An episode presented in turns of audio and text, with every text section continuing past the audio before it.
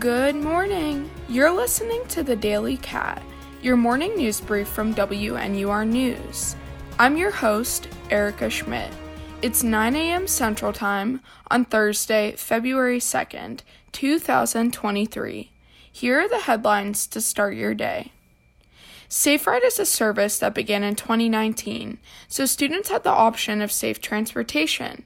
According to university spokespeople, rides completed nightly have increased by 60% since the partnership began. Driver Joe Powell says it is difficult to get slots to work shifts, and those shifts are busy the entire time. According to VIA, there are currently up to 10 drivers working for SafeRide each night. Yesterday, the Citizen Police Review Commission voted to recommend de escalation training and clear body camera footage guidelines to the Evanston Police Department. The Commission believes this would increase trust between civilians and police.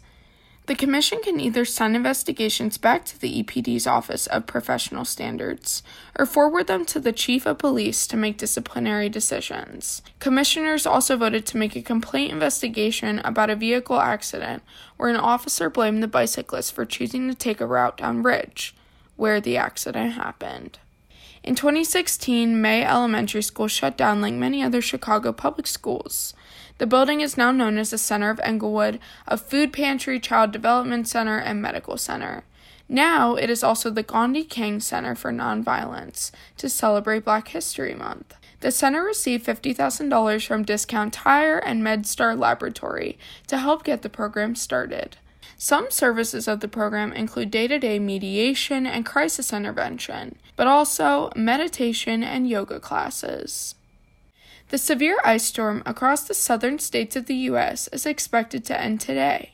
At least eight people have died, and over 370,000 people are without power. Due to the freezing temperatures, there have been delays in restoration efforts. The Northeast and Northern Mid Atlantic are expected to get some cold air their way on Friday. Russian missile strikes have targeted the eastern Ukrainian city of Kramatorsk for the second time in two days, hitting near the site of an ongoing rescue operation on Thursday. That's all for today's Daily Cat. From Evanston, Illinois, I'm Erica Schmidt. Be sure to check out more news stories on our website, wnur.news. You can also listen to these stories live during our next news show tomorrow at 6 p.m. at 89.3 FM or WNUR.org.